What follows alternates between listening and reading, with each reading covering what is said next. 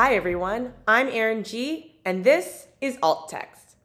This week, I'm joined by author Marisa Meltzer to talk about her latest book, Glossy The Inside Story of Emily Weiss's Glossier. In addition to Glossy, Meltzer has written several other books, primarily on issues related to millennial women, including How Sassy Changed My Life, Girl Power The 90s Revolution in Music, and This Is Big. In addition, Meltzer is also a writer for several other outlets, which include the New York Times, the New Yorker, and Vogue.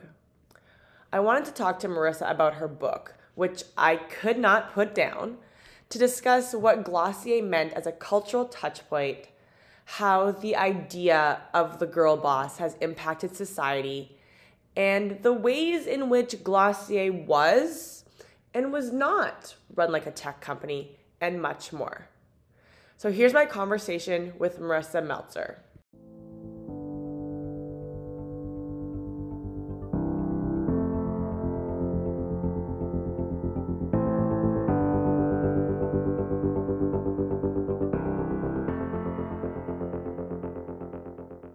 Yeah, thanks for taking the time to do this. I'm looking forward to our conversation. I really enjoyed the book. Um, so, I guess just for those who don't know, I'd love to kind of just start with kind of a, a what is the book about and how did you come to write it? Yeah, so the book is about Glossier, which is kind of the millennial beauty brand that also is kind of um, reflective of like all the D2C brand moments. And its leader, Emily Weiss, is this super charismatic woman founded the company when she was, you know, very young in her 20s and led it to a billion dollar valuation. And, you know, she's kind of the ultimate girl boss. And I saw it as a portrait of um, an enigmatic person, a company that, you know, was really significant and pioneering and a moment moment in time that even though it's very recent history, it still feels like something that has passed us. Yeah, and I I think what's really interesting is that Emily always viewed Glossier as a tech company and did something that so I as a freelance writer in tech, um, I had mentioned back in when they received the 1.8 billion dollar valuation back in 2021 yeah. that they were that they were valued that much. And a friend of mine was like, wait, they're doing like, they're raising money, they're treating themselves like a startup. I was like, yeah, like, of course, classic like male response is to like, well, sure. startups are very specific things. Yeah. Um, but you had given an interview recently, I think with maybe like The Cut or Vulture, and you mentioned that Emily's view of Glossier as more of a tech company came from this kind of like internal misogyny that she has. And and like I'm curious as to what you mean by that and what you think Emily's view on that might be. I think that she is a woman with great ambition. And so part of that is like just founding a really popular beauty brand wasn't enough. I think she wanted to be something more. She wanted to be, she said all the time, like a Nike or an Apple, where they were Glossier is a lifestyle brand, but it, you know, lives and begins in the beauty space. And, you know, she was also fundraising money in a traditional startup sense, getting, you know, money from um, major venture capital funds, including like Sequoia, and Sequoia, and Forerunner. I almost call them like a version of like Sephora. Yeah. Saw my Freudian slips happening. But yeah. And, um, you know, they were growing really fast. And they also did try to develop an app and they did try to have their own kind of like point of sale platforms that they were sort of justifying the tech part on, but none of that really happened. And it all, from my reporting, was so sort of shambolic that it makes me feel like the tech part was always an afterthought when it came to kind of the practicality of building something.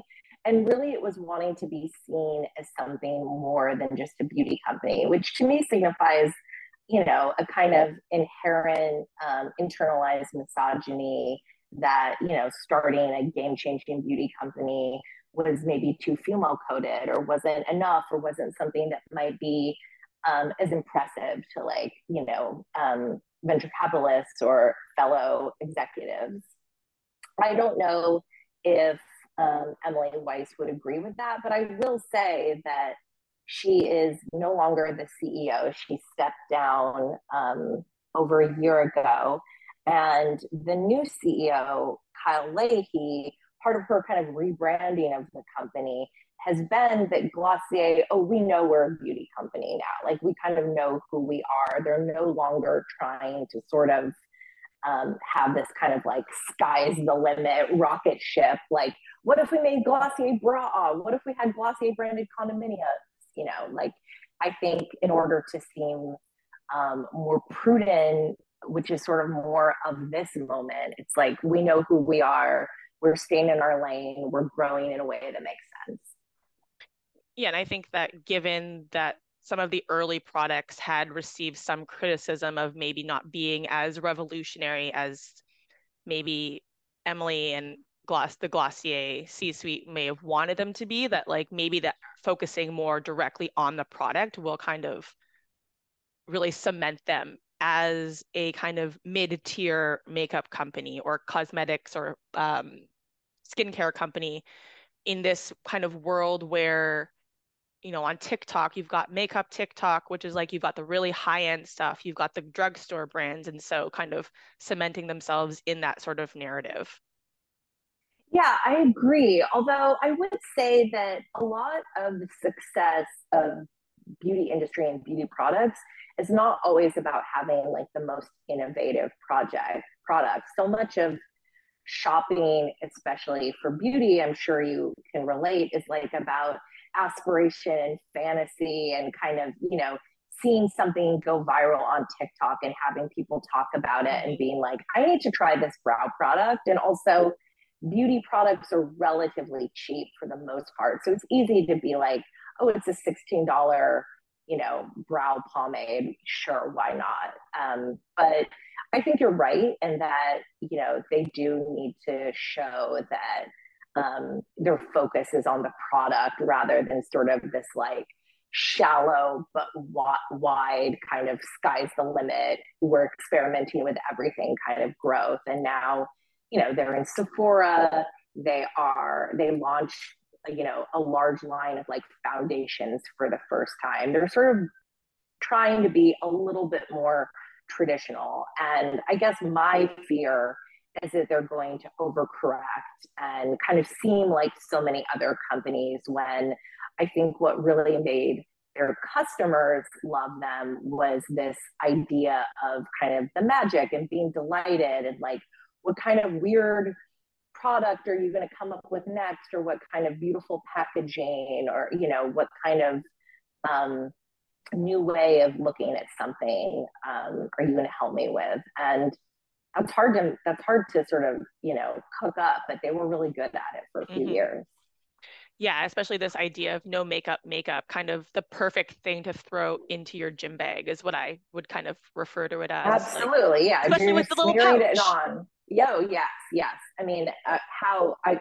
i would show you just a few feet away from where i'm sitting is like my extremely inefficient organizing method, which is like 10 Glossier pink bubble wrap pouches with things stuffed inside with like writing on it that's like batteries, foreign currency, like plugs, you know. But so many people are like that. I constantly see people, usually women, at airports, and they're also putting Glossier pouches through like the security um, and x-ray machines because Glossier was brilliant that way. They knew that you could like see each other, you could identify each other, and who doesn't love like a cute free thing with their order, especially because what Glossier was asking was to order, for the most part, beauty products and makeup sight unseen, which is kind of wild. Like buying, you know, beauty is so high touch. Like you want to see the even if the products are sheer and supposed to sort of look good on anyone,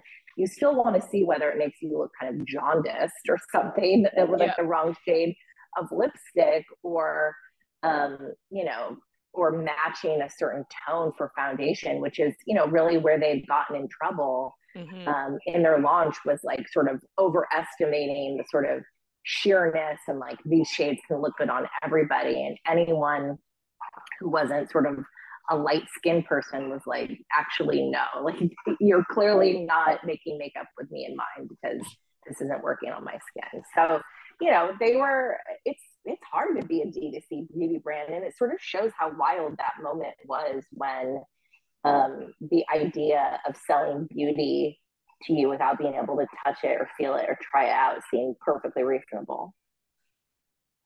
Yeah, I mean, I kind of do the same thing though. Like if I see something on TikTok, I'm like, oh, like it's five dollars. I'll just go pick it up. Like it's just so I mean, I guess it's less yeah, so when you're in your 20s. Like it's you're like a little bit more mindful of where you're spending, but as you uh, get yeah. older. See, I don't know. I actually think for me it's a little bit the opposite where when I was younger, they were like easy impulse buys and I wasn't able to buy something like shoes or something as an impulse. And also now that I get older, I still like to experiment, but I'm a little more set in my ways of like, mm-hmm you know, I know that I love this Gucci Westman like foundation stick, and I really don't feel the need to try one, even if everyone online is saying how fabulous it is or something like that. I don't know. I, but I might be aging out of the demographic. I mean, part of what was um, brilliant is Glossier kind of had this like millennial sweet spot. I often think of it as people who have aged out of Proactiv, the like acne mm-hmm. line that was so popular with teenagers. And before they're maybe in their like mid 30s and starting to want to spend real money on like, you know, I don't know, a vitamin C serum or something to like prevent pigmentation or wrinkles or something. Glossier was for maybe those 20 years or something in between when you just needed some great solid products that weren't going to break the bank. Right. And now there's kind of like an oversaturation in that sort of market. For sure. Although anytime someone talks about some hard to come by like um, Korean sunscreen that I have to order from a site that seems really complicated, I'm like, oh, I'm in. I want to try this. Yeah. I'm always trying to find a sunscreen that will oh, save yeah. my life. Absolutely. Yeah. Got to protect yourself. Yeah, for sure. I have a million sunscreens I like, but you know, do you tell me about the latest like Beauty of Joseon launch and I will I will try to find it. In terms of you know, thinking about Glossier trying to pivot into more of a wellness lifestyle brand. I think a lot about the what Sporty and Rich and Emily Oberg are trying to do, right? Mm, I mean, mm-hmm. they're not obviously ones like um, garments, one's beauty. Mm-hmm. But Emily's trying, Emily Oberg, oh man. Uh, yeah. Which beautiful woman, yeah. which beautiful girl boss are we talking? Uh, tough. um, Emily Oberg's really like been very deliberate in how she is, or it uh-huh. seems that she's very deliberate in how she's expanding, um, doing little pop-ups uh, in their uh-huh. stores and then collaborations on the website. And I do uh-huh. wonder if if Emily Weiss had been a little bit more strategic in how she kind of wanted to achieve that larger brand, um, that maybe she might have been more successful. Maybe. I think that there, well, I would say one thing is that Glossier did do the same kind of thing of like slowly launching pop ups. You know, they had like one or two flagships in LA and New York, but mostly it was pop ups around the country, which is not dissimilar from Sporty and Rich. But I see the main difference as just taking money. Glossier took a ton of funding, and with that comes the um, pressure to not even pressure. You really don't have a choice when you know your venture capital companies are expecting a return, so you have to scale the company quickly. I mean, the speed at which they went from like five person to 25 people to 100 to like 300 employees is, you know, very, very fast, like within just mm-hmm. a handful of years. Um, and I, I would have to check, but I don't believe that Sporty and Rich. I feel like she claims to have no funding, right? Yeah, she says that she's all self-funded. Yeah, so they're you know, and also claims to have to come from a family without money. So she appears to be bootstrapping it and you know growing at a really deliberate pace, which is pretty much the opposite of what Emily did with Glossier. So I, I think that's the key difference, really, is the kind of pressure that comes with the um, speed at which you're growing and the you know money you take and the way that you go about it. Yeah, I hadn't realized that Glossier got to Series E, and like you very yeah. rarely hear about startups that go further than Series D, really. Yeah, well, I think that my guess is that they wanted to IPO and then the pandemic happened. And, you know, they had gotten their billion dollar valuation in early or maybe mid 2019. And, you know, they were on top of the world, I think, hoping to IPO. And then, you know, the pandemic came crashing down and um, they had to sort of reckon with the fact that like their stores would be closed maybe you know they would have to lay off those retail employees and kind of reset everything and they dealt were dealt with so many other challenges and so i think they had to go more i guess although you know one review i read of my book that seems smart is like plenty of people within the company you know, in maybe 2018, we're kind of thinking, you know, some of this doesn't add up. Like, why are we spending so much money on spin-off lines? Why are we putting all this money into tech recruiting and, you know, a tech product?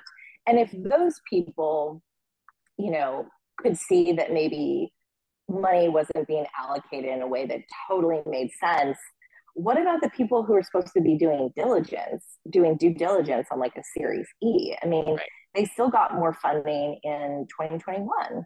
And that's when they got their $1.8 billion valuation. And so, you know, I just wonder about sort of the, if it's uh, if it's like a cautionary tale of being swept up in kind of the tides of a company and the you know how kind of popular and sexy it is i i think their only real option now is to make themselves look as you know sort of get themselves in shiny and good shape for an acquisition mm-hmm. but i also think part of why emily had to step down is that there was a time when beauty companies were getting acquired for just you know literally like billions of dollars um, and those days are really over um, unless you're a company like aesop that's like you know really sort of has different value adds than a company like Glossier, like is huge in Asia and is huge with men and is huge in mm-hmm. body products. So all these things are considered like pretty hard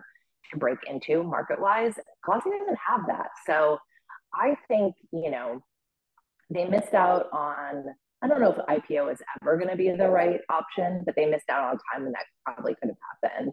They missed out on time when acquisitions would could have, you know, netted them a lot of money. So they're in a pretty tough position because they can't, they never were going to be sporty and rich. And they're, you know, they can't just say, well, give us time to kind of grow at our own pace. Like, you know, that was decided on a long time ago. So there, it's, it's a, you know, they're in a complicated time right now. Mm-hmm. One of the things I think, think about they should, what do you think they should do? Or what do you think their, their exit could be? I mean, you know, given all the things that happened during the pandemic with like SPACs, that's not even really an option now. You know, the SPAC market is so bad. Um, given that Kyle is like really refocusing the brand, I think that's probably strategic to really make the company attractive to to like an Estee Lauder or something like that. Yeah. That like we can be your youth oriented yeah beauty exactly. brand yeah i agree yeah yeah so i mean we'll see i, I don't think like you said ip an ipo is on the table for them but uh honestly who knows these days Yeah, I don't know. I mean, I just did a big profile that came out a few days ago of Gwyneth Paltrow for the Goop mm-hmm. 15th anniversary. And, you know, she talked, you know, pretty openly about exit strategies. And it seems like she wants to IPO and her investors do. So, you know, yeah, time will tell. We'll see what, we'll see what happens with all of that. Yeah. Yeah. And then, so one of the things I, I think about a lot is uh, our parasocial relationship with these figures, whether they're celebrities, um, startup founders, people online, and I, I mean, things have really gotten out of hand in my view. um, yeah. And so I wonder, you know, the book talks a lot about how the employees of Glossier didn't feel that the company or Emily were really kind of living up to their values that they their stated values and so i wonder like how important it is to or whether there's value in having the values of the CEO and the values of the company be the same or does it matter because i think about you know like again emily oberg has had some issues online about being canceled and so Mm-hmm. Should they be the same or should we, and like what sort of standard do we hold these CEOs to in terms of the company's values? I mean, it's kind of a lose lose situation in some ways because we're living through a time when culturally we do want our leaders to have values and we want the CEOs and the companies to have like defined values that they too represent and that don't conflict with our own. But then we're also obsessed with people like Jeff Bezos and Elon Musk who, you know, act in ways that like a woman leader never could and you know, who basically like are, you know, some of the richest and most powerful people in the world but also like extreme tabloid fodder and so, in some ways, the way they're covered is kind of almost like female coded, like they are covered the way that like a female celebrity or like a woman founder might be. It's it's actually really interesting to me. But you know, I don't think that someone like, you know, Emily or anyone at Glossier necessarily wants to follow in their direction, besides maybe the part where you know there are wildly successful and wealthy maybe mm-hmm. but i think that customers do seem like they want it but they also seem pretty um uh ambivalent or like they're acting two ways at once like for example Glossier has recently reformulated a few of their products. So the entire line, I believe, is vegan. They took out like beeswax and lanolin from most significantly the Balm Dotcom, which was one of the, which was literally in the first four products they made and was kind of like, you know, an, an overall Vaseline, like, you know, lips, whatever product. And there were tinted and scented versions, and it was always one of their best sellers. People loved it. People hate, and I mean hate, like the reviews of the reformulated version that I think debuted earlier this year are, I mean, the amount of vitriol is wild. Oh, wow. People are not, and I have to say, I agree. The new version is awful. It tastes weird. It has none of that kind of like you know, sits on your lips, like moisturizes you in the dead of winter. Like you could put on a cut. Like it's watery. I don't know. I'm not happy with it at all. And um, yeah, people are really angry in the reviews. So it's like, on the one hand, there must be a certain amount of their customer base, you know, that doesn't want animal products in their beauty product and does want like a Clean at Sephora label on things mm-hmm. that they're buying. But then at the same time, they're furious when you know their favorite product has changed and doesn't work for them as well as it used to. So it creates a you know a pretty uh, inhospitable situation for companies, you know, where it's like a little bit damned if you do, damned if you don't. I, I don't I don't envy them having to navigate the cultural waters these days because, on the one hand, you know, it was a little bit easier when you were just a business and it was just about capitalism and making mm-hmm. money and like if you wanted values, you could go, you know, volunteer at a nonprofit or something like that. And now we live in this era of, you know, companies that have become wildly successful based on, you know, what they stand for, like Patagonia and Ben and Jerry's and stuff. But also at the same time, not everyone has to be, you know, what we in America call B Corp, you know, like mm-hmm. a a corporation that also you know has a certain amount of like charitable aspect and giving back and all of that so um yeah i don't envy them but i see someone like emily oberg um, having an easier time of it because she's coming up in a time that even just you know a few years after glossier launch you can learn from a lot of their challenges and mistakes. And again, she's growing in a way that's much um, slower. So it's, you know, when you're growing in a way that Glossier was, it's like decisions have already been made and you're hiring people out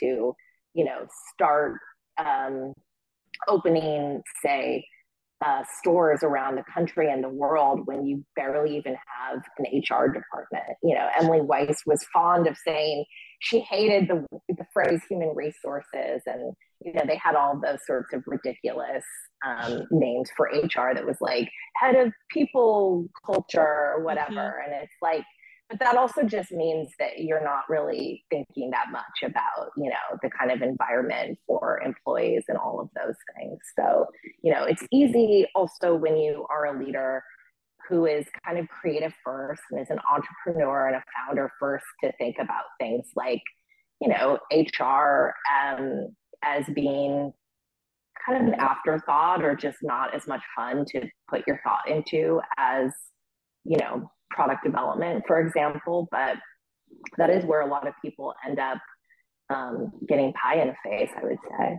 Yeah. Every, every startup founder wants to call their HR department people and culture. And like, uh, guys. I know. Just sometimes it's a classic for a reason. Like, you're not tricking anyone. No. that like, person is still briefing you on like, you know, relationships and insurance plans and vacation packages and all of like, yeah, we're not remaking the wheel here. no, no. And in fact, it is, you know, there were certain things where Emily did want to remake the wheel all mm-hmm. the time. And in some ways, that's why she's brilliant.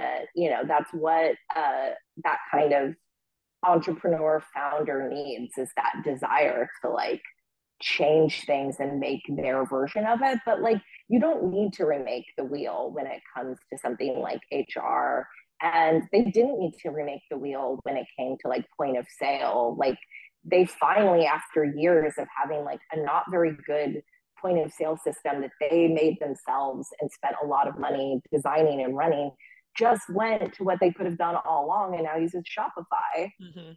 proud canadian brand right? Yep. Yes yep. yeah. It, yeah located right here. Yes exactly. Um, but yeah i mean it's like yeah just do what you could have done for nothing all along and use Shopify, which works great. And which is what they're doing now. And so it's like this idea to like customize and put your own little like Anna Wintour Vogue style, like personal sign off on every little part of the company. Um, it's probably to your detriment as a leader. So, what I find really interesting about the timing of the release of your book is that it's kind of in this moment of the rise of girl culture. Um, mm-hmm. Especially in this moment where we are right now with Taylor Swift and the NFL and all of the men getting upset about Taylor Swift taking over football. yeah, yeah. Um, how or why is this story important to tell now and how and does it kind of connect into kind of the the rise that we're seeing of girl culture in the broader sense? I've thought about this a lot. I do think it's important to tell because there aren't a lot of books about, you know, recent companies, and there's not a lot of books about female founders, and there's not a lot of books about even just things like beauty. And so you end up with books that are about someone like Helena Rubinstein, who was a beauty founder from like a century, you know, ago, or a book about like um, a Sheryl Sandberg lean in book that kind of skews a little bit more self help or how to, or a book like um, Bad Blood that's about, you know, uh, sort of a once in a generation criminal, you know, scam kind of mm-hmm. thing. And you get all, you know, and that this book to me was a chance to have a story that was really nuanced and about an industry that really wasn't written about on a very high level very often. And a young woman in something that feels culturally important right now. And at the same time you know it has become a bestseller. And i think part of that is because there is a desire for women to like have something of their own to celebrate things that are marketed towards them like i do think part of why it's popular is it has like a fun, beautiful pink cover and is written like a page turning thriller, you know, which was very much, um, you know, by choice and feels gossipy, even though it's also really smart. And, you know, that was kind of part of the success of Barbie, which, you know, came out and was a hit long after, you know, I was like working on writing this book. But I feel like there's a similar thing where it's like, things can be made towards women or at least you know towards like um, you know not towards straight men and be successful and feel fun and also feel smart and that you know the way that you project something that's sort of deep and important doesn't have to be like um, Oppenheimer or like you know mm-hmm. the Elon Musk book where you know like a close up of a serious looking man um, you know grappling with you know his heroic journey or something like that and so yeah i definitely think that's part of the success and part of why um, it's really found an audience and it's just funny because women startups women founded startups are just so underfunded like you point out in the book but the ROI on those investments for VCs is generally so much higher because women are really finding a niche and an audience. So like we know that this is a gap, and so we're going to try to fill the gap. Whereas with male founded companies, it's kind of all over the map. And so like, yeah, of course this is going to do well because like you said, this was a like a zeitgeist millennial brand. People are interested. They read into the gloss. They've used the products. And so yeah, it's kind of just found that kind of perfect niche yeah although everything with books is like you know books about the internet don't always necessarily do well and like there's a certain kind of book that does really well that's about like world war ii. Because mm. the age and demographic of you know those sorts of audiences do buy books and so there's this gamble that you know i think that you know book publishers but probably also like vcs have is like yes, that market is very much there and engaged and exists, but like, are they going to buy books or like, are they going to buy your product? You know, are these people going to care more than just sort of passively reading about it, you know, online or TikTok reviews or whatever? And, you know, but I think it's true that like the ROI for a woman led business is different because there's just so the barrier to like being the kind of woman that's like I'm coming here with my idea to present it to you. Like, I just feel like in general, you're going to get way more men that are like, have a lot of bluster and half-assed ideas. And They're reinventing HR. yeah, like there are just not as many women like that. And in fact, the stories of Emily in her first rounds of trying to get funding and dealing with you know, VC bros in like Sand Hill Road in Northern California are just really sad and also so typical. I mean, mm-hmm. every woman who's had to deal have the same depressing stories of people saying, you know, like looking at her moisturizer and being like, oh, I'll have my admin try it, or my wife or my daughter. And it's like, bro, this is sunscreen. Like, like it, you can truly use it on yourself like beyond the fact that we are post gender for like all products but like mm-hmm. you know just this idea that like oh, it's so hard for me to even begin to understand a product that's like not squarely marketed to me. It's just so deeply offensive and something that is still so flawed with the way that we you know give out money and funding and who and what matters. It's it's a system that's still pretty broken. I mean yeah i can just picture these men in these rooms being like what do you mean it doesn't smell like the woods? Yeah. Pine. Musk. Yeah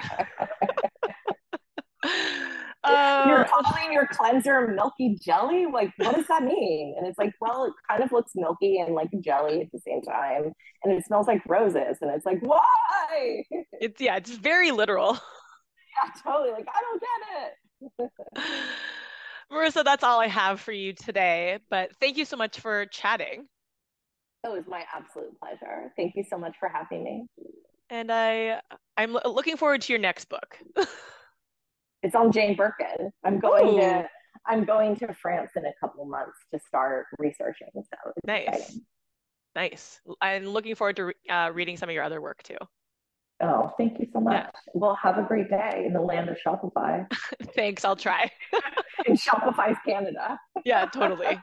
Literally just down the street. Excellent. Give them give them my best. I certainly spent a lot of money with them. Yes, don't we all? Take care. Bye. Bye. Well, that does it for this week. Huge thanks to Marisa for speaking with me. I hope you go pick up her book wherever books are sold, and I will be back next week. And in the meantime, you can find me on social media.